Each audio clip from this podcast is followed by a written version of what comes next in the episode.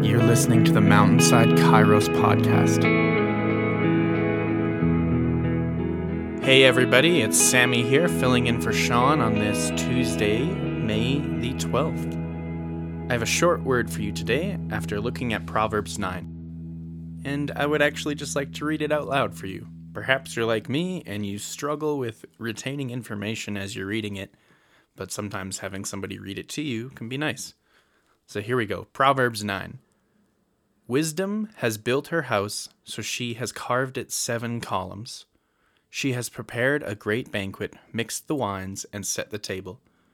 She has sent her servants to invite everyone to come. She calls out from the heights overlooking the city. Come in with me, she urges the simple. To those who lack good judgment, she says, Come, eat my food, and drink the wine I have mixed. Leave your simple ways behind and begin to live. Learn to use good judgment.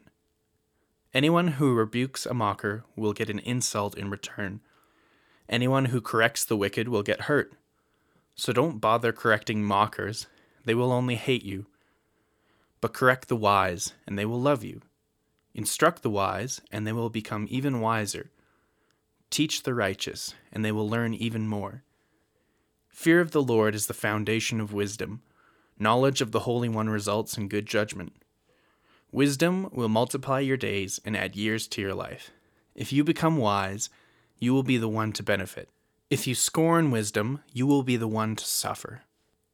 I can't help but think of any Facebook argument that's ever happened when you read this verse. It can be hard to correct a mocker, as there is no intent at all to be corrected. But I love the sense of warmth and feeling of welcome to wisdom. Becoming someone who is okay with correction is pretty hard. It's a lot easier to ignore and to continue on with what you've been doing. I think this is why Scripture also says to renew your mind daily.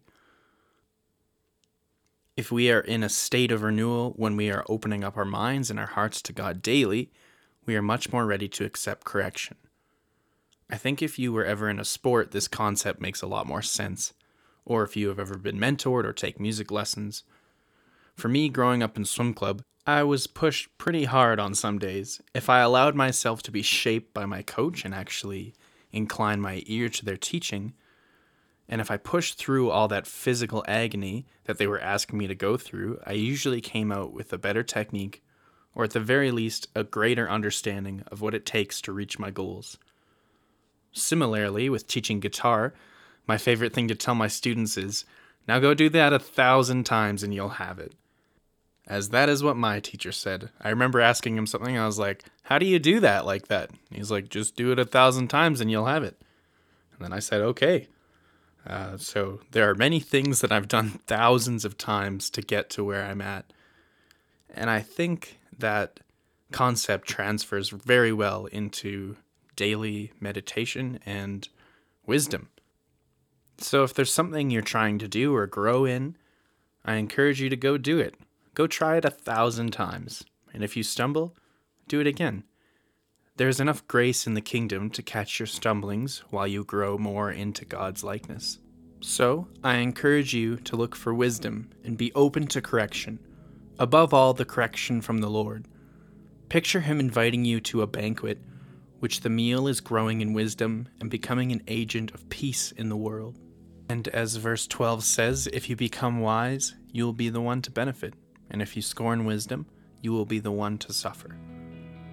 So may you go this day, digging deeper into God's wisdom. May your ear be inclined to His teaching, and may you draw near to Him. Have a great day, and may the Lord bless.